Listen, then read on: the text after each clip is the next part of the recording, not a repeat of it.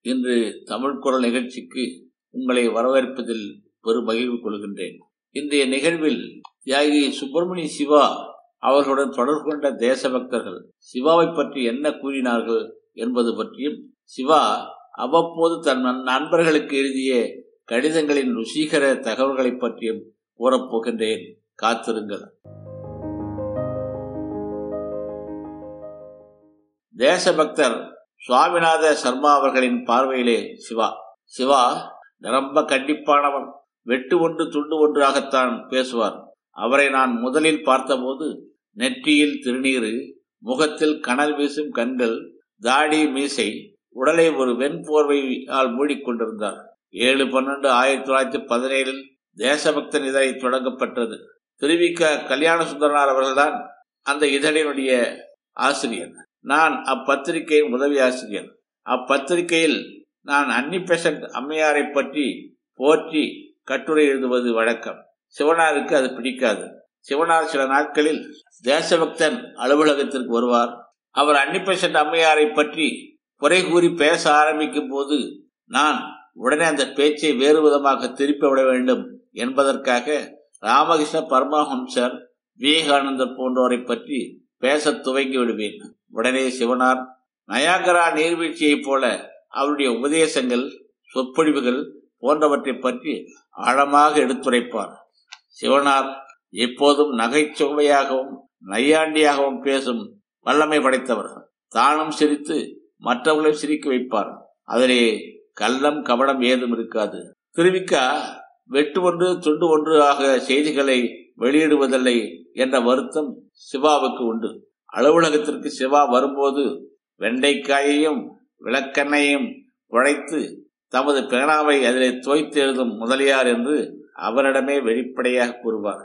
நவசக்தி அலுவலகத்திற்கு சிவனார் வருவதும் போவதும் ஒரு தனி காட்சியாகவே இருக்கும். அவருடைய தோலளவு வளர்ந்த தாடி முழங்கால் வரை நீண்ட அங்கி சிறிது கோடலாக கட்டியிருக்கும் தலைப்பாகை தனது தடியை லொட் லொட் என்று ஓசை எழுப்பிக் கொண்டுதான் வருவார்.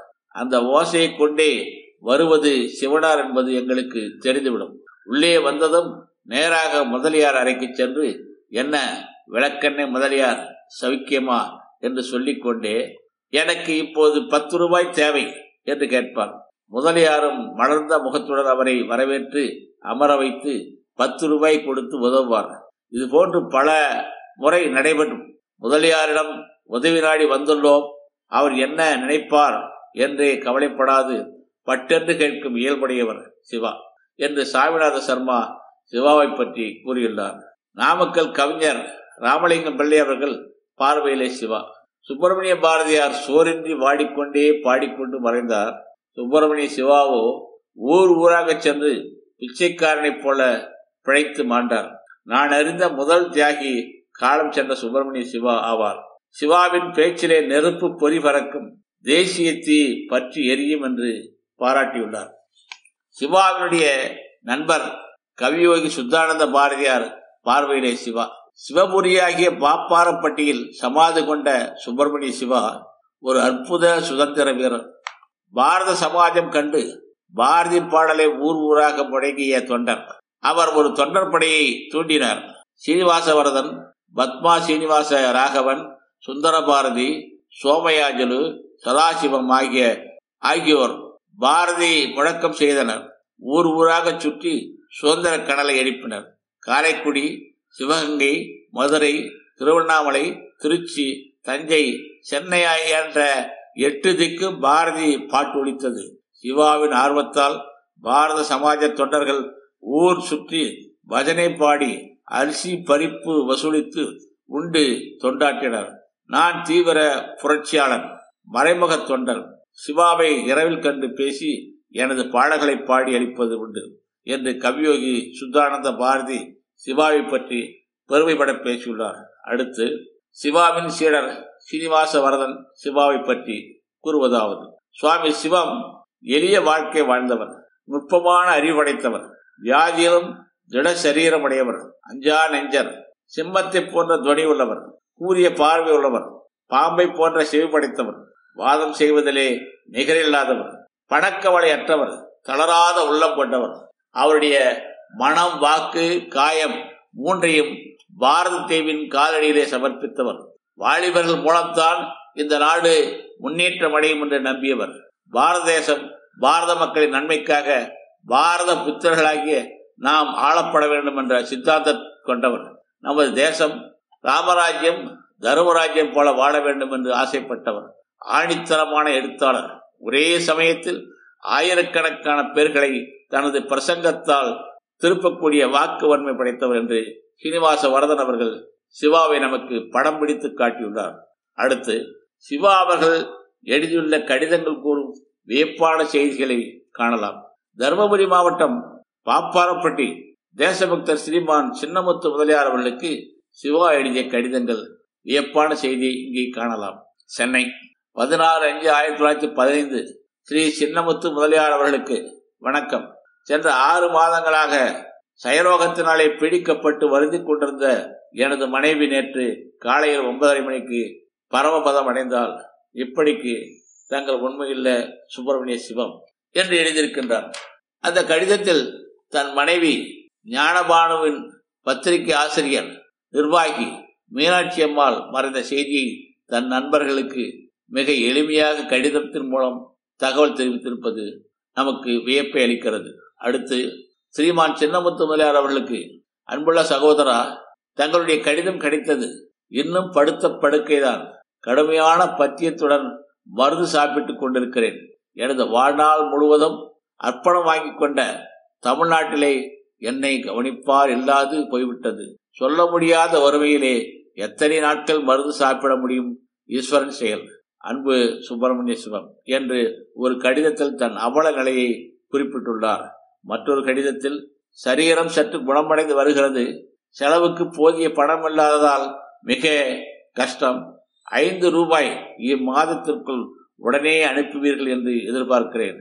மகாத்மா காந்தியையும் அரசாங்கத்தார் கைது செய்து விட்டார்கள்.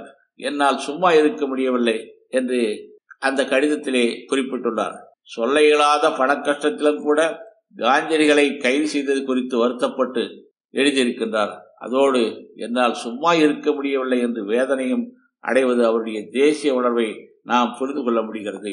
சிவா சின்னமுத்து முதலியாருக்கு எழுதிய ஒரு கடிதம் திருவல்லிக்கேணி அஞ்சு பத்து ஆயிரத்தி தொள்ளாயிரத்தி பத்தொன்பது. அன்பு மிகுந்த சகோதரா தங்களுடைய காடு கிடைத்தது தறி அனுப்ப இசைந்ததற்கு அநேக வந்தனம். ஸ்ரீமான் தீர்த்தகிரி முதலியார் அவர்களுக்கு நான் கடிதம் எழுதியிருக்கின்றேன். எப்படியாவது அவரை வரவழைத்து தரியை உடனே அனுப்பி கொடுக்குமாறு கேட்டுக்கொள்கிறேன் தீபாவளி வர இருக்கின்றதால் இரண்டு மூன்று நாட்களுக்குள் தறி இவ்விடம் வந்து சேருமாறு செய்யுமாறு நான் பலமுறையும் கேட்டுக்கொள்கின்றேன் சரீரத்தின் பலவீனம் அதிகமாகிவிட்டது. சில தறிகள் வீட்டிலே போட்டுக்கொண்டால் சௌகரியமாய் இருக்கும் செலவுக்கும் சிரமம் இருக்காது என்று சில நண்பர்கள் கூறுவதால் இவ்வுதவி எனக்கு நீடித்த உதவியாகும். அதன் கரையத்தை மாதந்தோறும் கொஞ்சம் கொஞ்சமாக கொடுத்து விடுகின்றேன். இப்போது அது உடனே அவசியமாகிறது. கொஞ்சம் சிரமத்தை பாராட்டாது எப்படியாவது அனுப்பி வைக்கும்படி பன்முறையும் கேட்டுக்கொள்கின்றேன் இதை தந்தி போல் பாவிக்கும் வியாழக்கிழமைக்குள் தரியை இங்கு எதிர்பார்க்கின்றேன். நன்றி. தங்கள் உண்மையுள்ள சுப்பிரமணிய சிவம் என்று எழுதியிருக்கிறார். இந்த கடிதத்தை பார்க்கின்ற போது பத்திரிகை தொழிலும் கை கொடுக்கவில்லை. வாழ்க்கையில் வறுமையே மிஞ்சியது. ஆரிய பற்பொடி என்ற ஒரு இயற்கை பற்பொடியையும் செய்து விற்று பார்த்தார். அதுவும் கை கொடுக்கவில்லை. இறுதியிலே வீட்டில் தறிகளை போட்டு துணிகளை நெய்து விற்று வறுமையை போக்கலாம் என்று கருதிய சிவா பாப்பாரப்பட்டி நண்பர் சின்னமுத்து முதலியார் அவர்களுக்கு தறிகள் அனுப்ப சொல்லி எழுதிய கடிதம் நம்மை உண்மையிலேயே வருத்தப்பட வைக்கிறது. மற்றொரு கடிதத்தில் சிவா சின்னமுத்து முதலியாருக்கு எழுதியது வந்தே மாதரம் நான் நேற்று காலை தருமபுரி வந்துவிட்டேன் பெண்ணாகரம் முதலியார் வீட்டில் ஒரு ட்ரங்க் பெட்டியும் ஒரு செட் பாத்திரமும் பாய் தலையணை கோணிப்பை படுதா அடங்கிய ஒரு மூட்டையையும் தங்களிடம் அனுப்பி வைக்கும்படி வைத்துவிட்டு வந்திருக்கின்றேன். அவற்றை வரவழைத்து எனது அறையில் வைத்து பூட்டி வைக்கவும் என்று ஒரு கடிதத்தில் குறிப்பிட்டுள்ளார். இந்த செய்தியை பார்க்கின்ற போது சிவாவின் நிரந்தர சொத்து ஒரு ட்ரங்க் பெட்டி பாய் தலையணை கோணிப்பை படுதா என்று குறிப்பிட்டுள்ளதை நோக்கும்போது அவரின் தன்னலம் கருதாத தியாக உணர்வு நமக்கு வியப்பை அளிக்கிறது. தற்கால அரசியல்வாதிகள் அவருடன் ஒப்பிட்டு பாருங்கள்.